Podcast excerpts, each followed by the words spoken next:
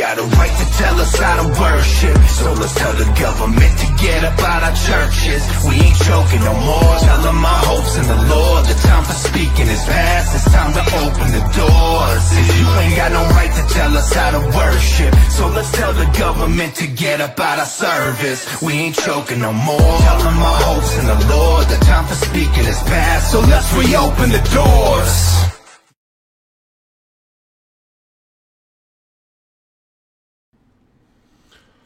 Hello, everybody. I am back. I know I was gone for a week, but I had a big Thursday and I kind of lost my voice there for a bit, so forgive me for not doing doing a video on uh, last Thursday on Remembrance Day. Um, and yeah, I've just been, you know, taking it one day at a time at work and working through all the issues that are coming, planning out my future planning what my next steps are going to be. And of course, realistically, you just keep planning it one day at a time because no one really knows what the world's going to bring. Every day there are new and fascinating things happening in the world of lawsuits and victories and oh, with all these legal battles against governments and big corporations and things like that. So, who knows what's going to happen? As always, though, I am now live on Twitter. You can follow me at Devastator48. On Instagram, I'm at Bro. Here's the thing you can see at the bottom. And um, I went and checked the Resistance Coffee Company to see if my slash Davis website is up and running. It is still not up and running, so hopefully they send me an update on that soon. Guys, if you want to help me out, you can share this video, you can comment on it and you can hit like on the video as well. And if you want, hit like several times. Um I have my Bible in front of me, but that is not what we're going to be dealing with yet. Honestly, mostly biblical topics, but of course, I need to give a cookie update. And if you don't know what cookies are, yes, they're the things that I'm talking about that cause heart attacks, and heart inflammation. Those cookies, the standard cookie that we're all being forced to eat, we'll say. So, um, ah, yes, I already have it queued up, but I forgot, so that's unfortunate. this is from a German website um, oh man. There we go. I love the t-shirt. Thank you. It is a uh actually I was to bring this up. So back in the day you had the abolish human abortion uh t-shirts that had this. Where is it? It's the AHA logo. And so many people were calling them a group um that uh, they decided to ditch that logo from what I can tell. But and when I say they, I mean the people that originally started all the abolitionist content that you could order online. Now, sometimes some people who identify as abolitionists have done stuff that I don't agree with. Um, uh, but uh, I've even had um, real encounters with abolitionists outside of uh, of Shepherd's Conference, and I met some of the um, the main abolitionist guys outside of the Shepherd's Conference, and um, really interesting. There's a video somewhere of me on YouTube having the conversation with him because he was filming. I didn't know he was filming, but that was his right, so I don't care. Um, but yeah, they still make shirts. Uh, this one is a tough one to wear out in public. Uh, I do, but uh, you know, it's one of those things where you you pull it out and uh, and uh, you go, okay, am I ready to actually wear this in public today and have the conversations? Because uh, it is difficult. So here's our article. This is from a German website, like I say. This is translated into English. So some of it is um some of it's kind of broken and um please ignore any ads you see that are uh, you know questionable. I am not in charge of the ads. And I don't have an ad blocker. And Cliff keeps telling me to get an ad blocker, but uh, I haven't listened to him yet. So, it says from 13 years. Obviously, broken English. Long list of athletes who suddenly died or were seriously ill after you know what. And it's it's again like I say it's kind of broken English. It says we took a long time for this research, selecting each case individually. Was there a noticeably high number of sudden and unexpected deaths in sport and top class sport until mid 2021? So I, I what it's saying is has there been an increase in these sudden inspected deaths uh, starting about five months ago? No official can and will not explain a possible accumulation. Since the start of gene vaccination, uh, gene cookies, sorry.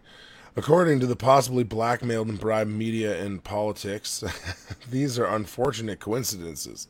Although already 13 year olds with heart problems fall over on the square. So, again, guys, the English is killing me. It is hard to read for sure, but uh, just check this out. We would like to start this report with the arguments of the other side because it is always important to hear all sides. Good call, good call. We would also like to recommend this principle to the court press and, and system press. system press. I'm sure that's got to not be a good translation. Even if there are no major state subsidies to be tapped for.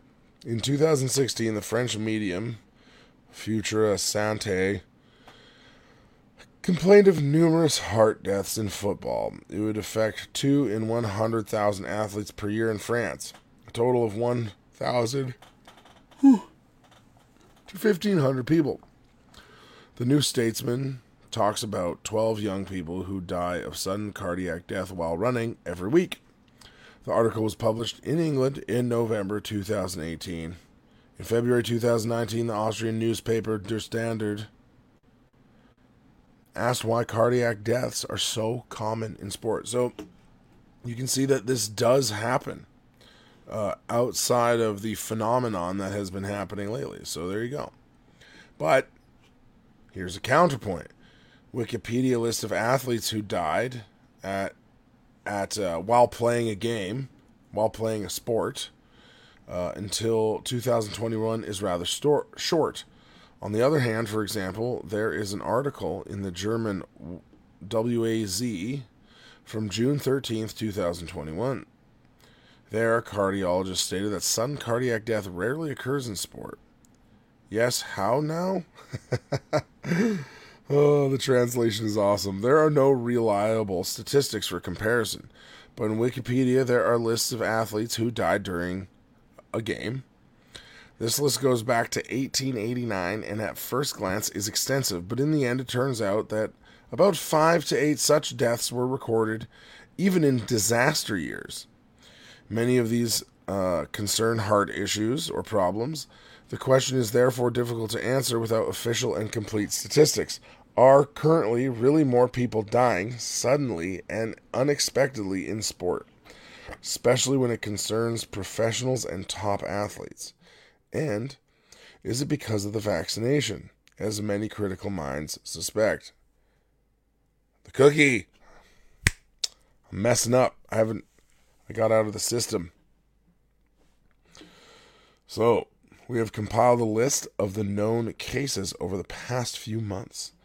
It is most likely incomplete. It includes many dead and some who developed severe heart problems, but fortunately survived. Noticeable, the youngest on the list was only 13 years old. Many entries concern people under 20 years of age. Uh, from the gut, one could say that there is such there is much evidence of a noticeable accumulation in 2021. But why aren't the authorities interested? Why are there always excuses instead of strict examinations? Precise autopsies? It may be that all of these people passed out dead or seriously ill on the field for normal reasons, but we certainly don't know, and that is a criminal negligence of the rulers, whom we actually pay with billions in taxes to ensure that we have a good health system, and that we only receive really safe and tested medication. And then it goes actually period. So again, I am loving I am uh I'm loving the uh the, the broken English. So nice to see we've dwindled down to 8 people already. Good stuff guys on the live stream. Awesome. This one's a real barn burner today, I suppose. So,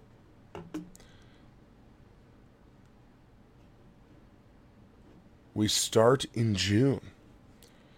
Here is the list of horrors starting starting in June 2021 when the cookie campaigns were in full swing and everyone who blindly trusted the system had already had their second shot. We are not claiming that all of these people fell ill and died because of the cookie, nor that there is a proven link in the case of vaccination. Okay, so you get it we're we're clarifying or we're they're clarifying. They can't prove it. They're just going to show you the list, and the list is insane. Look at this thing. I'll, I'll just go through some of them, and then I'll. I think they've got 75 listed here. Look, 4 6 21, Italy, 29 years old. Ex professional uh, Giuseppe Perrino collapses during a charity game for his dead brother and dies. 7 6 21, Germany, 38 years old. The table tennis professional Michael Schneider dies suddenly and unexpectedly. 12 6 21, Denmark, 29 years old. The footballer Christian Eriksen collapses lifelessly during a European Championship game. He he can be revived, but he needs a pacemaker for the rest of his life. Hungary, 18 years old. Oh, sorry, date 22 6 21. Footballer Victor Marcel Hegedus died while warming up for training in Hungary. There's one in Netherlands. Um, all the same kind of things. Netherlands 31, Germany 36, Germany 27, Germany no age, Netherlands 19, Belgium 18, Austria 18, Germany no age, Belgium 37, Germany no age, France 24, Belgium 25, Turkey 31, Italy 29, Venezuela 30,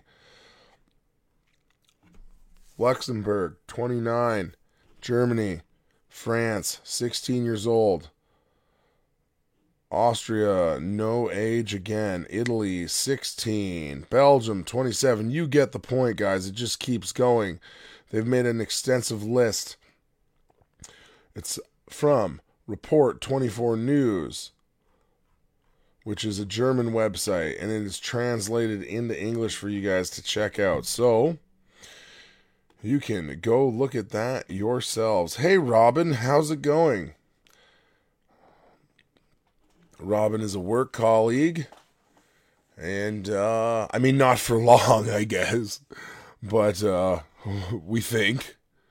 But, um, here we are. So, this is what I do during the week sometimes. Guys, I always have to start with a COVID update. And, um, that's just that's just part of the deal now, right? We have to do our COVID updates. We um you know, we it's it's part of life now. And I mean realistically we're doing cookie updates, not not not uh, not the actual virus. We're doing the updates about the thing that's supposed to stop the spread of the virus, right?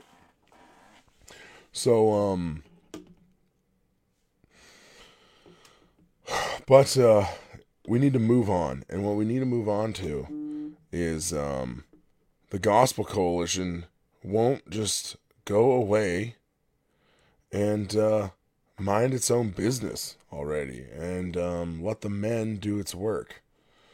Uh, let men do their work that they need to do. Um, and uh, I'm going to go through that article with you guys now. This came out like well over a week ago, but obviously I um I uh, I wasn't available to do the article or go through the article then, and so um, I'm gonna go through now, uh, but not mo- not all of it, just part of it. And um, I think uh, what's important to understand is uh, is this is uh, I believe that this is uh, this is an attack.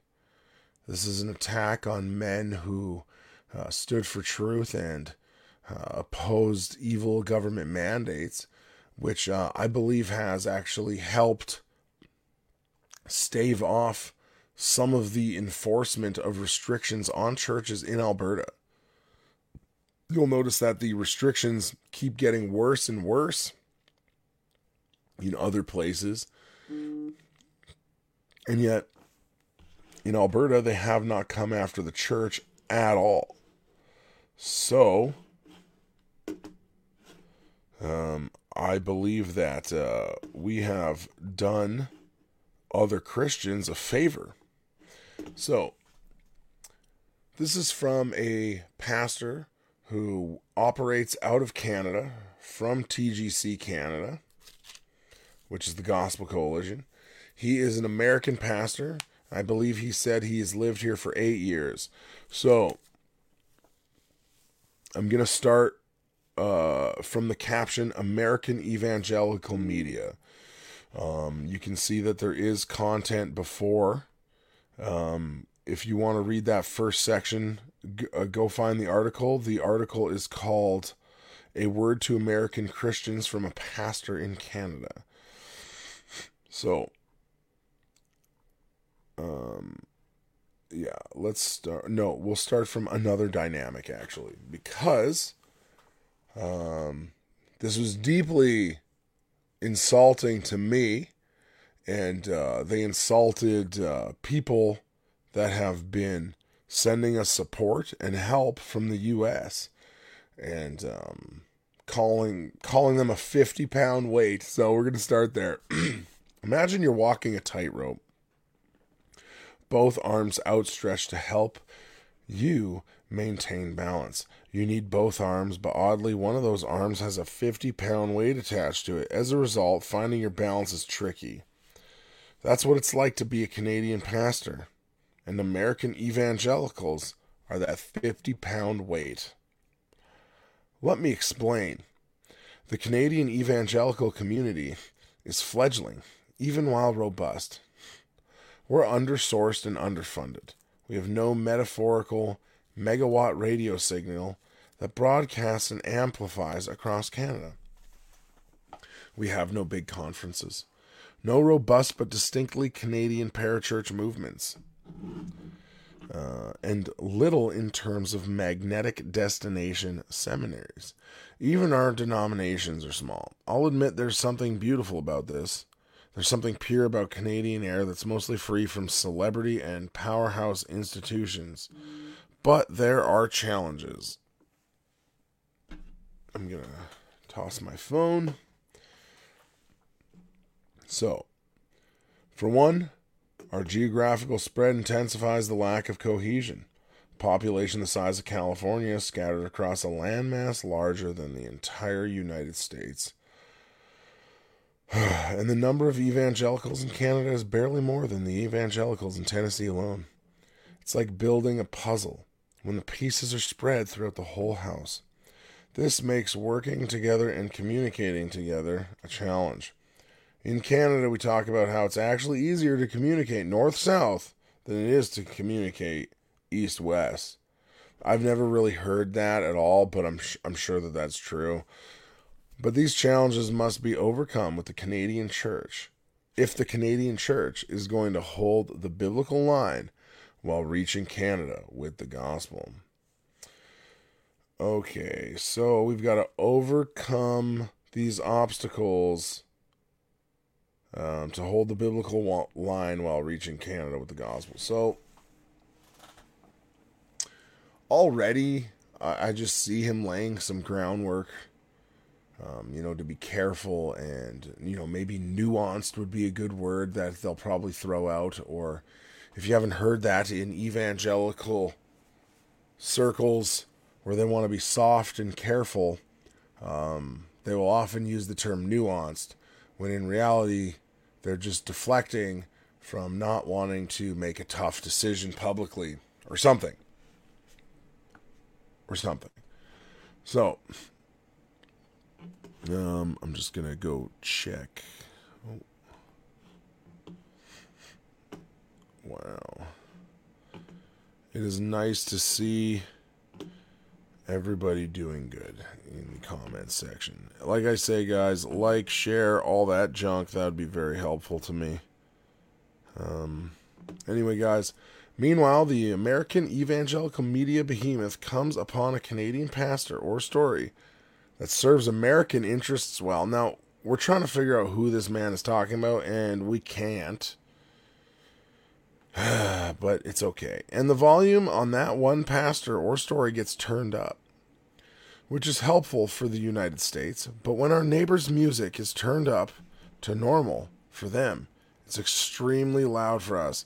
Now, I'm going to nitpick his guitar analogy that's coming up here right away, but that's because I'm a musician and uh, I just yeah, it's it's not really a great analogy. So it's like having a guitar which only has one string connected to the soundboard. Even though all the strings are all the strings get plucked, the sound ends up distorted. It's like crossing a tightrope with a large weight attached to one of your arms. Throws off balance. The way American Christians use Canada often makes our work here that much harder. So I just want to say that if you only had one string going through the soundboard, it, it's it's not that the sound would be distorted. It would just sound like one string is being played. That I don't want to nitpick that too much, but I can't help myself. And uh, how he calls it distorted. He's saying so it's distorting it, and then that's just like the 50 pound weight going across the tightrope. Which I, again, I'm, I'm, I don't really get the analogy, honestly. Perhaps I could explain this dynamic with a hypothetical. With a hypothetical scenario. Yeah, let's use a hypothetical scenario that is actually like not a hypothetical at all in Canada. Suppose a law passes in Canada that labels certain kinds of preaching as hate speech, and thus illegal. Virtually all Canadian evangelical churches are appalled and oppose the new law. So, even that right there for a hypothetical, virtually all evangelical churches would be appalled and um, and would oppose it. That's not true. There is an army of churches claiming to be evangelical that absolutely would not oppose calling some kinds of preaching hate speech. I don't believe that it would be the way he's explaining it that virtually all of them would oppose it. These churches and their leaders begin coordinating their collective response. Given our limitations and our temperament, the response is slow developing and careful. It's also shaped by our understanding of the unique culture and government of Canada. Yeah, so that in of itself uh, is a problem for me. Um, I don't believe that it's my job as a Christian to coordinate with other pastors to come up with a response that takes a couple months. Um, and if we're going to, you know, compare this to the COVID thing, you guys have had like 20 months and you're still just toeing the line, and some of you are imposing uh, vaccine restrictions on your people. Um, so, is the the response is is getting a little long, I think. But um, what the Christian is called to do is just go out and preach against the thing that they're saying you can't talk about. Um, if they say you can't preach on homosexuality, your next sermon, I believe, should be on the sin of homosexuality. Sorry. Uh, I'm I'm I, I'm not totally sure if that's what my pastor would do, but it would be pretty close. It might not be the first week because he needs like 40 hours to prepare his sermon, but it would probably be within the next month, like quick. So, as we're formulating our response, quickly. So, and I, as a Bible believer, don't have to worry about what the next Bible believing church is going to do. They should just also do the right thing, which is to call sin sin. That's it. Meanwhile, here we go. So here's the guy that comes along, and this is where all the Billy jokes have been coming from.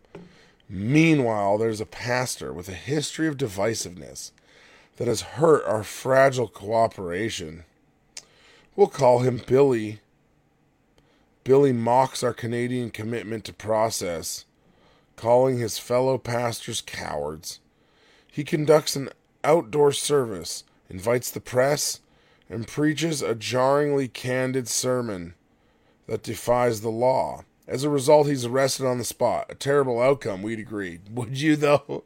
I don't know if I believe you. I, d- I don't know if I believe you that it's a terrible outcome. But anyway, um, we can't tell who he's talking about. And, you know, the guys at Carpe Fide, they, uh, they said it's not helpful um, if we don't know who Billy is. Um, there have been three pastors that were arrested James Coates, Tim Stevens, Artur Pawlowski. Now, the two are in very similar camps. Artur is in a different camp and has a different approach to all kinds of stuff. Those are the three pastors that have been arrested. Well, sorry, there was a sorry, there's Pastor Phil in New Brunswick or Nova Scotia, I can't remember right now, also arrested. Now, I'm trying to figure out who this most sounds like and really what's what's amazing is if you uh, take the arrest out of it honestly this sounds the most like trinity bible chapel, chapel's pastor jacob Reaume. Um, having an outdoor service inviting the press. Now i don't know if he invited the press but realistically this actually fits the description of jacob the most to me other than being arrested. So i we don't know who you're talking about. So if you could tell us who you're talking about, it would be helpful for us to understand where you're coming from. I don't know who you're talking about. That's a problem. Um, but I would say that um, many men have proven to be cowards, yes. And um, yeah, if your church got shut down, you should conduct an outdoor service.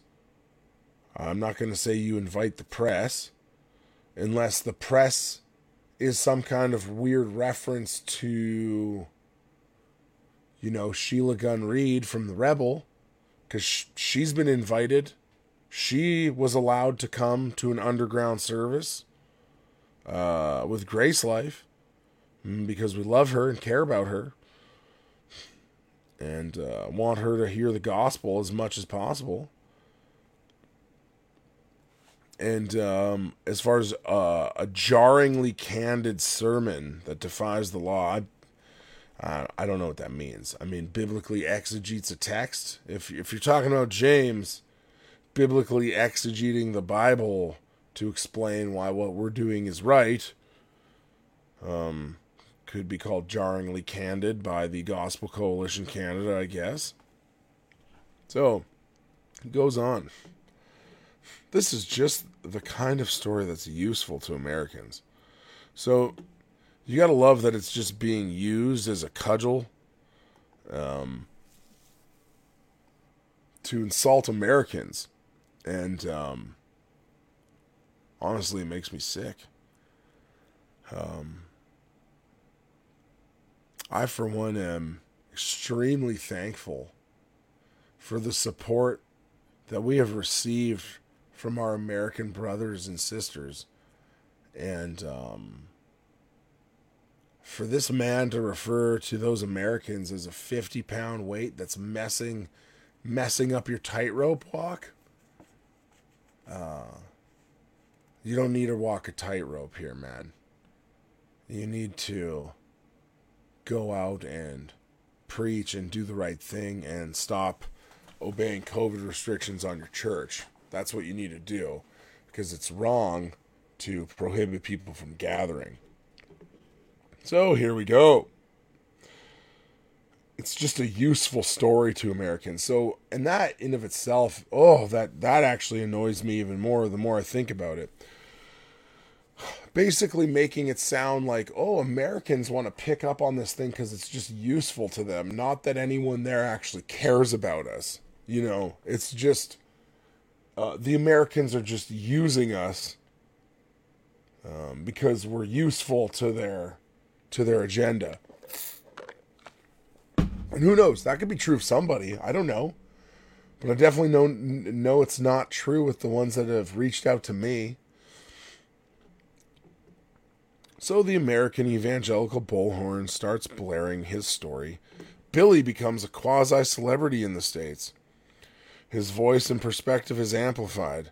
Suddenly, pastors all across Canada already struggling to navigate their way through a horrible situation are forced to answer questions from their congregants about why they aren't taking the approach Billy has taken. Check it out. So, obviously, we know what this is talking about. This is talking about uh, COVID protocols, not his fictional story that he's using, right? So, to me, this sounds like Billy is, is James Coates here, this section. And um, because he's the one that has become a quasi celebrity and his voice and perspective has been amplified and probably has caused uproar with um, congregants asking the pastors tough questions. And I know that that's true because uh, our church is basically a refugee camp for people that have fled churches that won't do the right thing. Um, so, so now this guy is complaining that he's forced to answer tough questions, questions from their own congregants about why they aren't taking that perspective. Billy's perspective rockets up the charts, far eclipsing the stable, trusted voices that have proven their godliness and fidelity through years of faithful work. So, I can't speak to Artur. I don't know. I don't know what he's like. I've met him once in person. I don't know anything about him.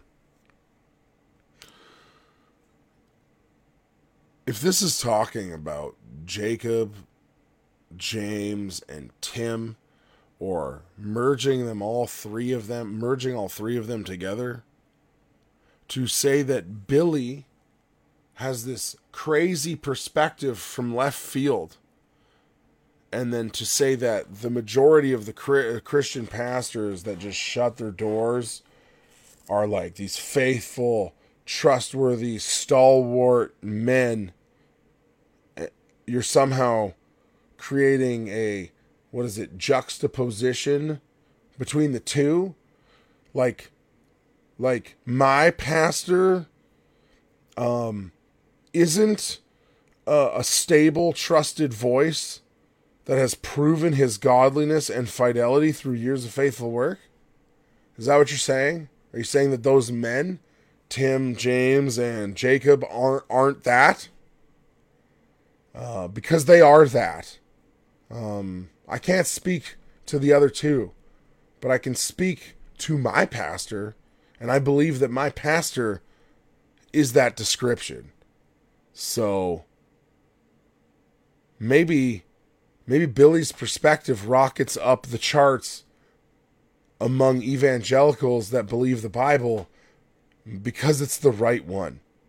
What you need to do is stop following COVID restrictions and open your church because the government's never going to come along and give you the perfect conditions to resist them and say, You can't preach gospel no more. You're not allowed to preach the gospel. They're never going to do that. They're going to keep coming after you with these other things.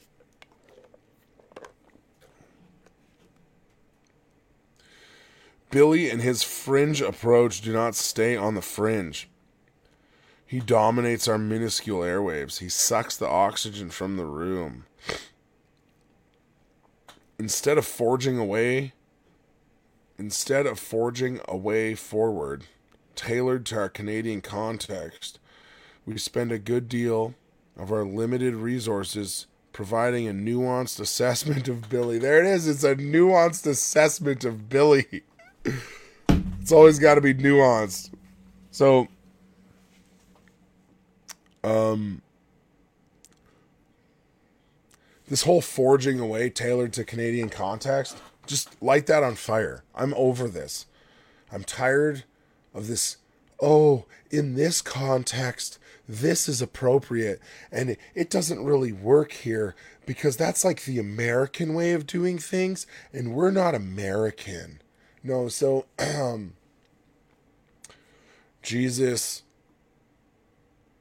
walked into a temple and flipped tables and chased the moneylenders out. Now, I know that we don't go to that as an example because Jesus told us to emulate him, and that is not something that he told us to emulate us in, emulate him in. Um, you know, I don't want to get I don't want to get caught up in being like, you can be righteously angry, righteous anger, because it's pretty hard to be righteously angry. It is. Um, I don't know if I've ever done it. So, excuse me. So, basically, from what I can tell, this guy doesn't like having to ask tough questions um, based from the biblical arguments put forward by men like James, Tim, and Jacob. This man doesn't like that, you know, Pastor James supplied a uh, an explanation of Romans 13 uh, about submitting to the government that demonstrates that you don't submit to the government on everything, that they don't have um, divine rights over every aspect of your life, and they certainly do not have authority over the church and how we worship and how and when we gather and how many people can gather and if we're allowed to sing. So, when someone listens to that sermon and they have an understanding that yes, the government can't tell us what to do, and then they have to go back to their church the next Sunday and they have to sit in rows with their families and there's six seats spaced apart and there's gaps everywhere and they're only allowed to have 50 people in the church and they're watching the bass player and the guitarist who don't sing wear masks and there's a you know a clear piece of plastic in front of the worship leader's face because his singing could spread covid to the congregation. They see all that and they go this is wrong. This is disgusting. We know it's a sham. And the government doesn't have the say to do this. Now, what does that lead to? Well, if the pastor does the right thing, he knows that he's going to take the fines, he's going to take the arrest, he's going to take the pressure. You do have some congregants being hunted down and ticketed, but basically they're going to try and go after the leader. And that's what they did at my church. That's what they did at the other church uh, in Calgary with Tim and with Jacob. They did a lot of like, you know, finding the finding the church building, um, finding the leaders, but they also, I believe, hunted people down at their houses uh, after tracking their license plates. So there is that, but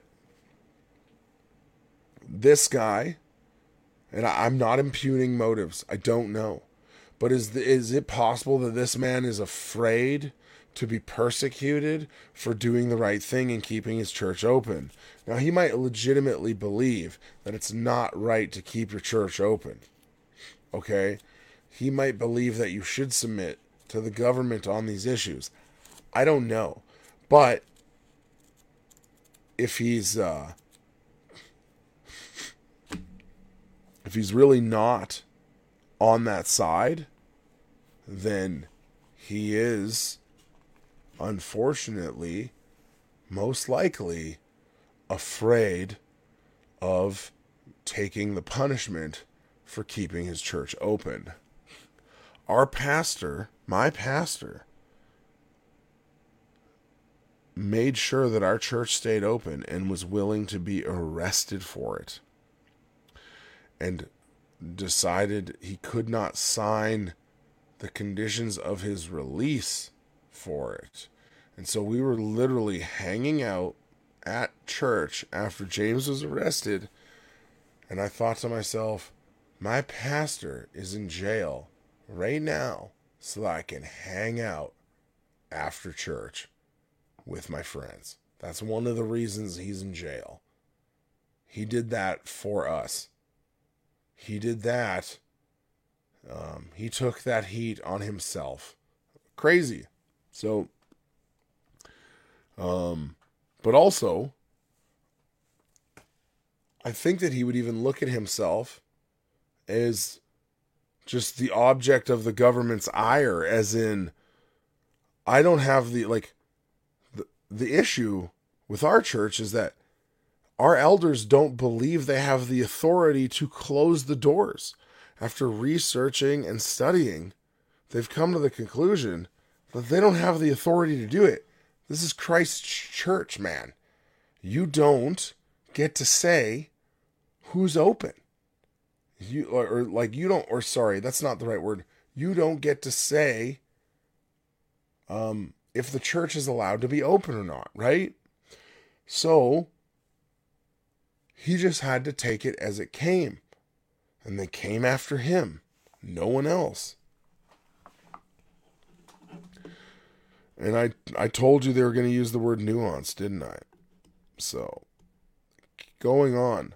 Though the story originated in Canada, we're now responding to talking points birthed on American soil that only imperfectly correspond to our Canadian environment.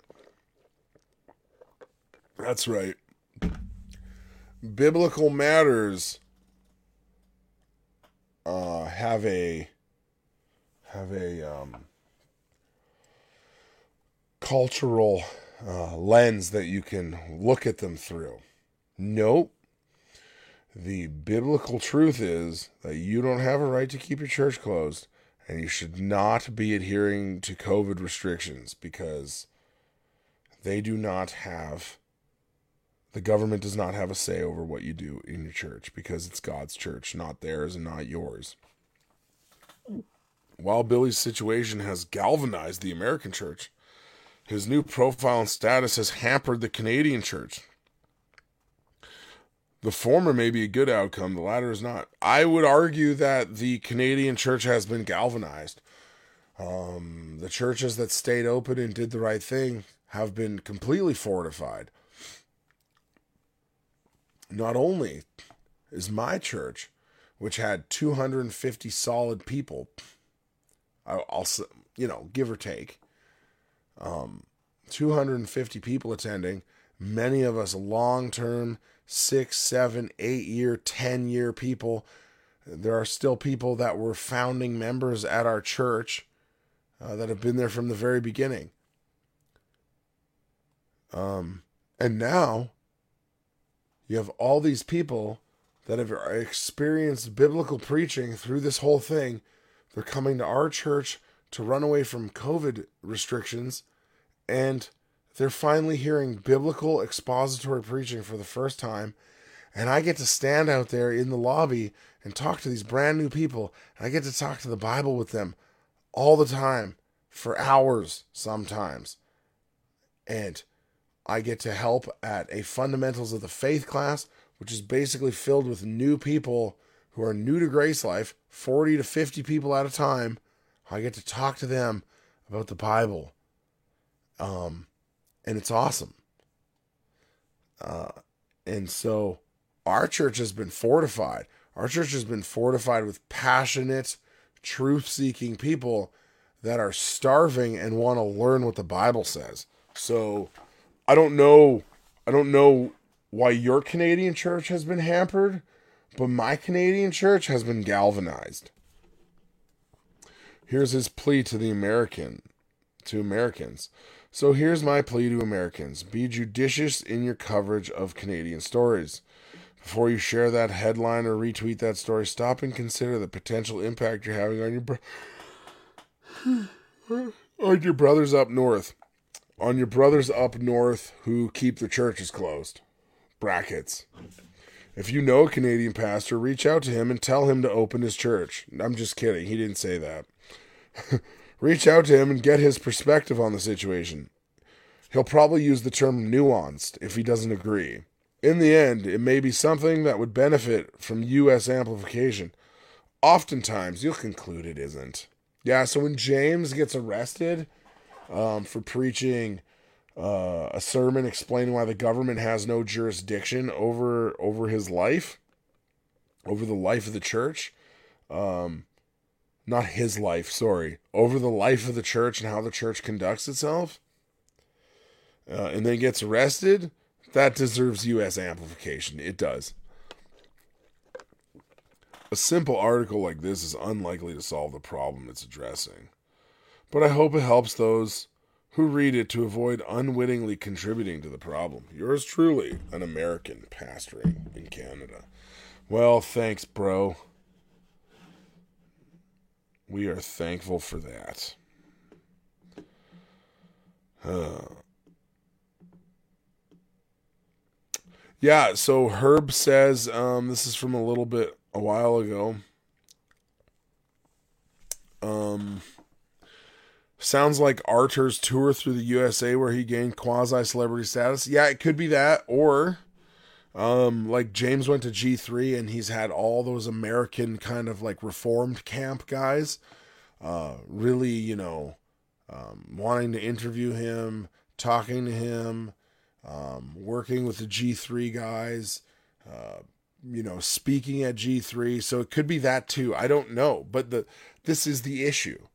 The issue is that we don't actually know who Billy is because Billy could be a merger of three to four people. We don't know.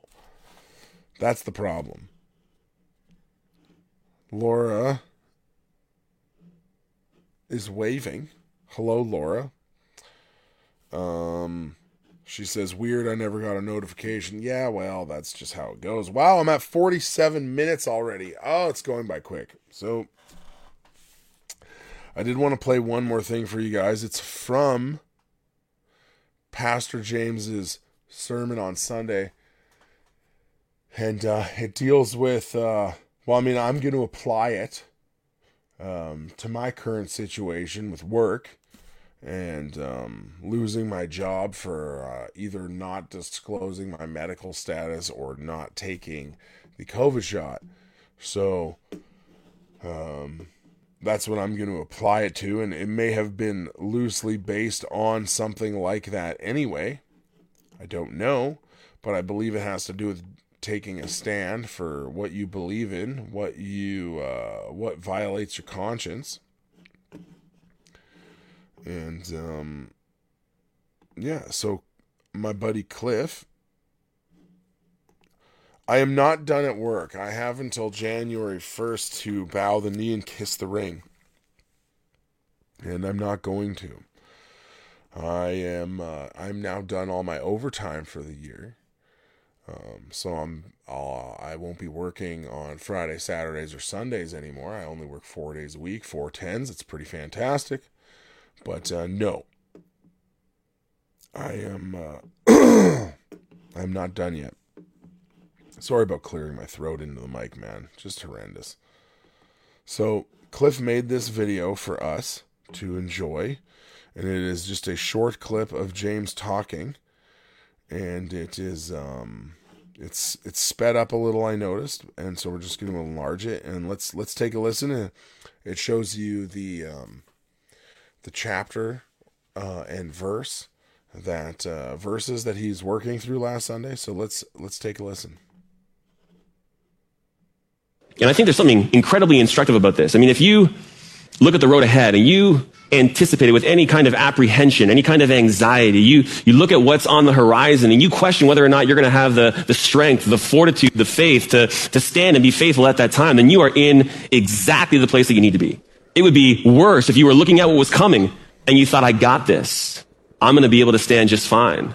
They can do whatever they want to me, but I'm going to hold fast. You're more liable to fall with that attitude than the attitude that you have now where you're in touch with your weakness, where you realize that in yourself you lack the strength and fortitude you need. It's God who will give you that strength. All you need to do, and this is really helpful, all you need to do is stand. As you seek to be faithful for Christ, you just draw your line in the sand and you plant your two feet and you trust God to give you the strength you need. You just have to stand and he'll give you all that you need to be immovable for his honor and his glory. And I think there's something incredibly instructive about this. There were numerous options for toilet paper, but which What one is would be the softest? This summer, we need to know which toilet right paper would be best. I mean, if you I don't know where that second section from that video came. I guess it just played to the next section. That's awesome. Uh, I would love to know. I don't even. I couldn't even find that video about the toilet paper shortage. I don't even know where it came from. It's hilarious. But back to something serious. So I believe what he's referencing is um at the end of this section of scripture Peter um Peter speaks to Jesus. so Jesus is giving them the new commandment of love to love one another as I have loved you. And then in verse 36, Peter says, Lord, where are you going? Jesus answered, Where I go, you cannot follow me now, but you will follow later. Peter said to him, Lord, why? Why can I not follow you right now? I will lay down my life for you. Jesus answered, Will you lay down your life for me? Truly, truly, I say to you, a rooster will not crow until you deny me three times. And so I believe that I've been caught in this trap. And what it comes down to is you're standing there and you're talking and you're saying, I'm never going to take it. I'm never going to submit. I'm never going to let you do this to me. And then you cave, right? What you need to do is draw your line in the sand and pray that God would protect you. And that's what I'm doing right now. I'm I'm I'm stay I'm trying to stay humble. Like the thought of going to a pharmacy and booking an appointment for that. I, I do th- I, I don't know if it's even possible for me to do, but in my human weakness, could I fail? Yes. When I look at my stuff, when I look at my bookshelf, I think, do I want to lose all that stuff?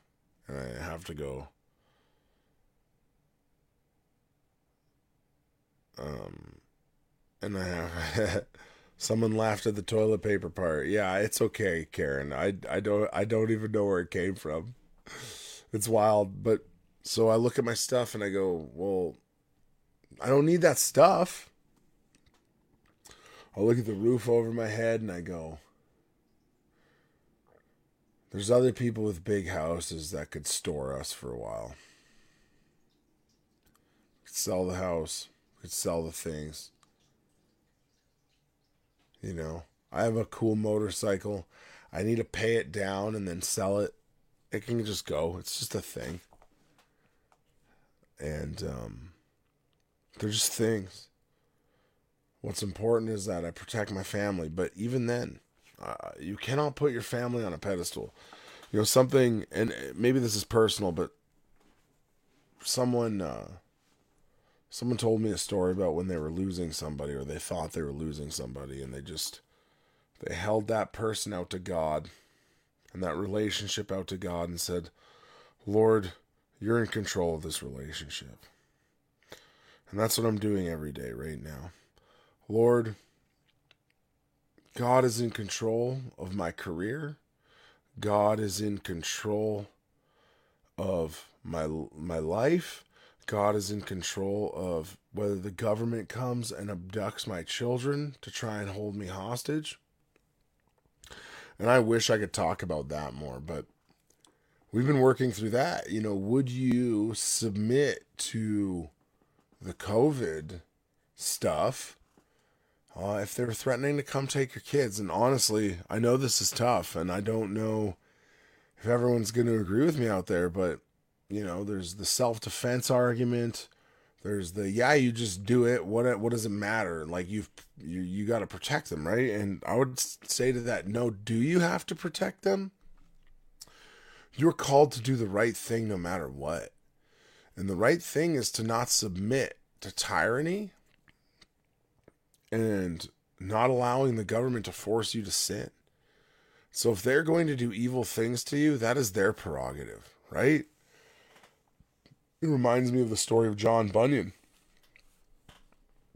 who, when standing before the court, um, he would not submit to what they wanted him to submit. They said, You're going to go to jail if you don't submit. And, uh, and his, his, I believe his blind daughter was used in the courtroom. The judge brought up, like, I should remind you of your daughter who needs you at home, who is unwell, and you have other children, and they need their father. And he would not he would not cave. And he went to jail for what, seven to ten years? Leaving his wife at home, trusting in God's provision for his family and he wrote the Pilgrim's Progress while he was in prison. So you don't know what God has planned in these horrible, horrible things that are happening. You have to do the right thing no matter what. And that right thing is going to really suck sometimes. It's going to be awful. Um, another application of, of, of Daniel of Daniel 3 of Shadrach, Meshach, and Abednego is this, right? Think about that story. Think about what they could have done. So, if you don't know, go read Daniel 3, Shadrach, Meshach, and Abednego. Nebuchadnezzar wants them to kneel to his gold statue, and they refuse. Now, one thing I was thinking about is like, they could have just got down on their knees and pretended to worship, right? And then no one has to know that they weren't just doing it, right? They could have just done that and been fine. But it was even the perception of worshiping the gold statue that they had to avoid. They couldn't they couldn't kneel to it and just pretend that they were worshiping because then everyone would think that they were caving and sinning and rejecting their God. So you can't even have the air of worshiping another God. That should humble us, I think. So, Shadrach, Meshach, and Abednego are being threatened with throwing into a furnace. And in verse 16, if you pick it up there, it says Shadrach, Meshach, and Abednego replied to the king because he's just told them, I'm going to throw you in a furnace if you don't stop. If you or if you don't kneel to the statue, I'm going to throw you in the furnace.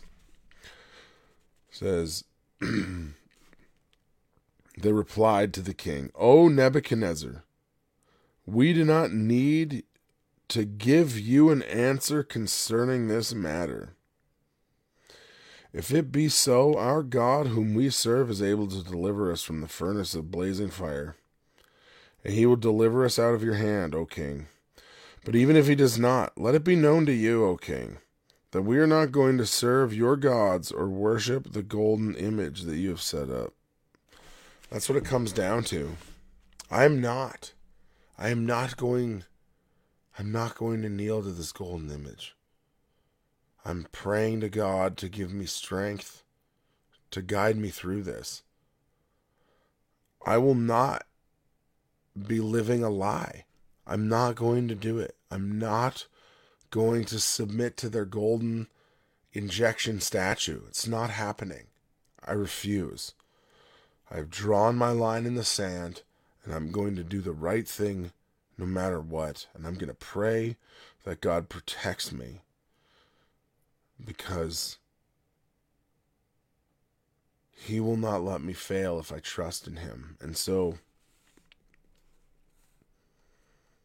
something that really stuck out to me was that they say, We do not need to give an answer concerning this matter. We're not even going to answer. Now, is that even, is that the right attitude for everything? I think it, I think it may be like, not everything, but they're coming for me. They want to take my job. They want me to confess and ask for an exemption, which is a disability claim. That's what my company's saying. And uh, I'm not. Uh,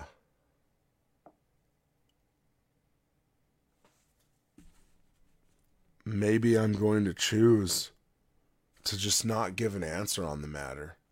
And if God wants to deliver me, then He will.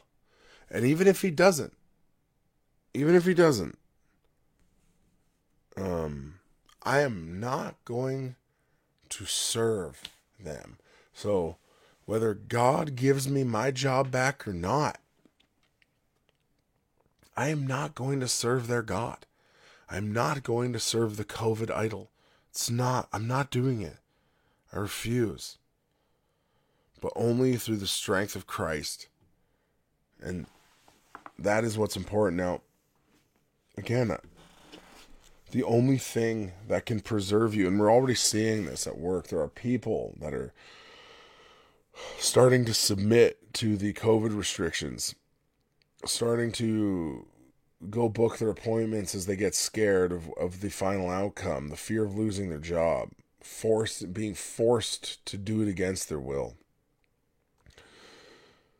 Um, the ones, the ones that are going, the ones that are going uh, to go the distance are the are the believers. I can already see it. Maybe we'll be able to help strengthen some of the unbelievers, but I think realistically, at the end of the day, you're going to see a massive drop off. And I'm being asked, are you being given testing as an option?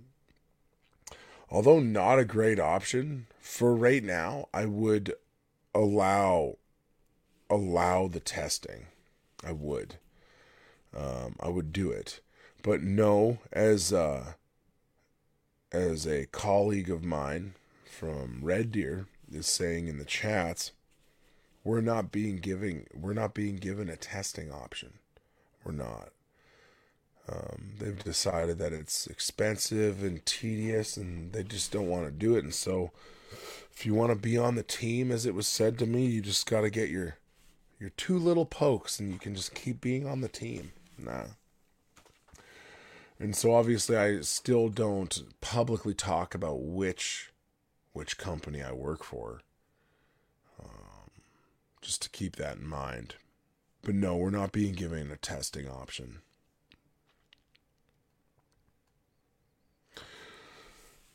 But, oh, but with that, what is the thing that is going to keep us persevering th- through this to the end? Well, for me, I'm not saying that there won't be non Christians that'll make it to the end. But for me, what drives me, what motivates me, what preserves me in this fight is the indwelling of the Holy Spirit.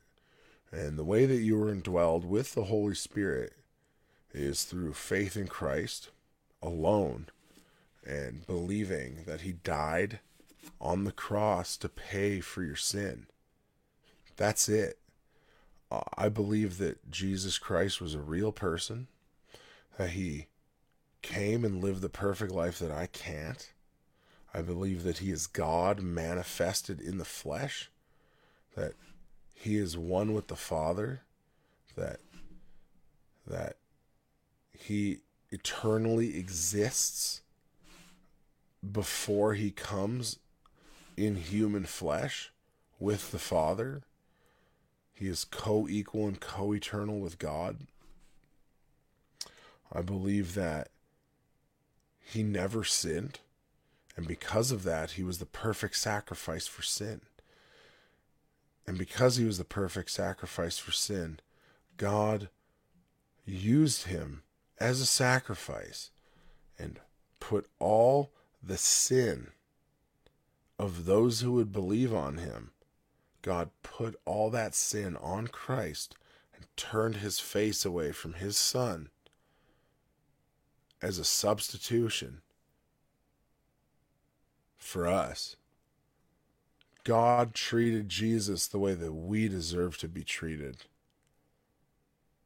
And Jesus willingly submitted himself to that punishment and paid the price that we no longer have to pay. And if you believe on that sacrifice, and if you believe that Jesus Christ rose from the dead, and you turn from your sin and you trust in Christ for the forgiveness of your sin, you will be saved. So, that is what is going to preserve me to the end. The gospel and the indwelling of the Holy Spirit that allows me to say what Shadrach, Meshach, and Abednego said. I have no need to answer you. I, I don't need to answer you. My God will protect me.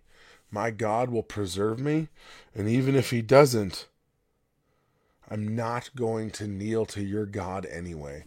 So you can take my job, you can throw me in prison, you can abduct my children, but I'm not going to worship your God. End of story. And with that, I will close with one more comment. Elaine says, knowing that the Lord will never leave us or forsake us, and that is important. The Lord will not leave you. Once He has you and you have Him, He'll never leave you. With that, I'm ending my live stream, and I will. Maybe I'll be throwing a bonus episode out this week to make up for for uh, not uh, not doing one. With that, guys, have a great night.